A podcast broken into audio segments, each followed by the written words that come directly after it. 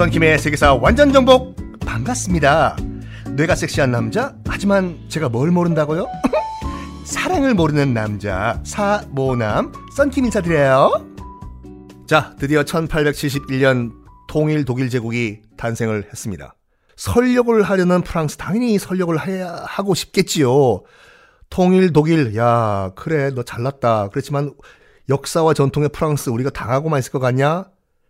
비스마르크는 틈을 안 줍니다. 어떻게 하냐면 프랑스 고립 정책을 펼쳐요.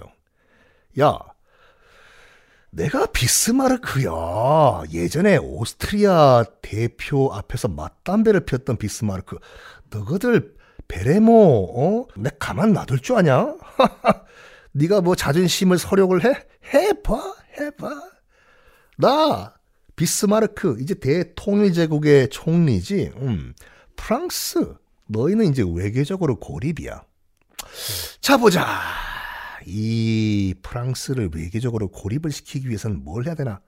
아, 문더바. 독일이 있고 독일 왼편은 프랑스고 오른편은 러시아예요. 독일로서는 가장 최악의 시나리오는 뭐냐면 양국과 전쟁을 벌여가지고 전선이 동서에 동시에 형성되는 거예요. 그건 최악의 시나리오예요. 독일 입장에서는. 그럼 어떻게 하겠습니까? 러시아와 먼저 손 잡는 게 첫 수겠지요. 어이, 북, 북극곰! 어이, 도스토예프스키! 왜? 친구하자, 우리! 어, 그래? 좋아, 뭐, 우리야 나쁠 거 없지. 야, 그래. 오늘부터, 오늘부터 친구다. 오케이? 말 놔, 말 놔. 그래가지고, 통일 독일과 러시아는 동맹 관계를 맺어요. 이제 안심을 했을까?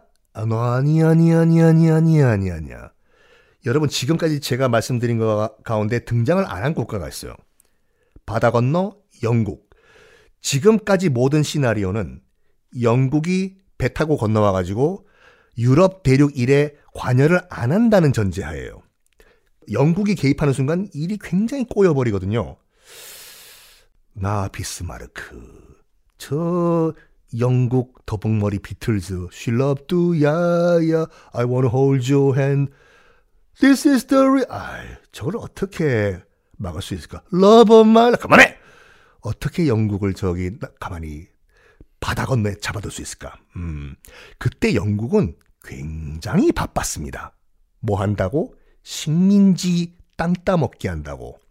아시다시피 여러분, 지금 대충 시간대가 우리가 지금 1870년대 얘기하고 있는데, 이건 나중에 또 우리가 중국 편 할 때 얘기할게요. 아편 전쟁이 1840년도에 발발하고 1842년도 이제 난징 조약이 체결되면서 영국이 홍콩 땅 먹은 시기가 1842년도거든요. 그리고 또 시간이 흘러 대충 이 시기 때 1850년도 후반에 제2차 아편 전쟁이 일으켜 가지고 구룡반도를 먹고 홍콩을 시, 실질적으로 영국 식민지로 만든 때가 요때예요. 그래서 영국은 지금 바빠 지금 해외 식민지 건설해요. 그래서 뭐 유럽 일들은 너희들이 알아서 하세요. 슐럽도 야야야. 이거를 간파한 거예요. 비스마르크가.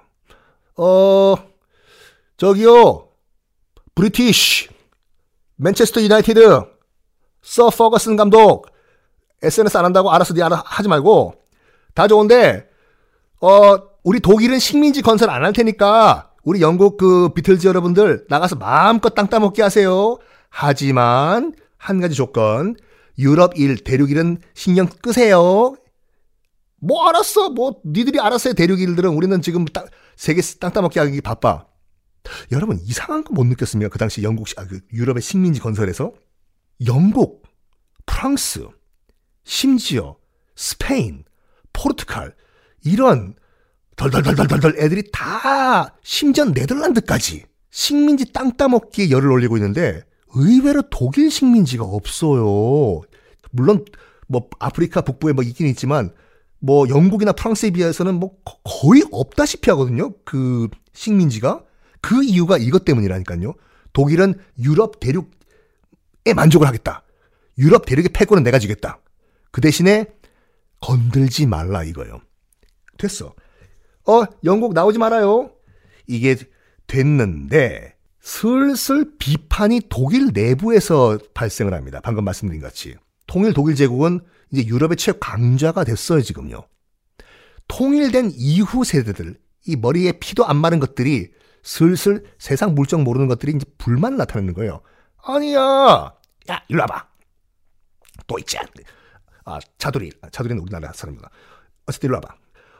우리나라, 우리나라 독일이 굉장히 이제 강대국이 됐는데, 왜 우리가 러시아, 러스계 애들과 저렇게 손잡고 눈치를 봐야 되고, 또 영국 애들한테 실실 뭐 기고 말이야. 아니 왜 우리는 이렇게 식민지가 없냐고.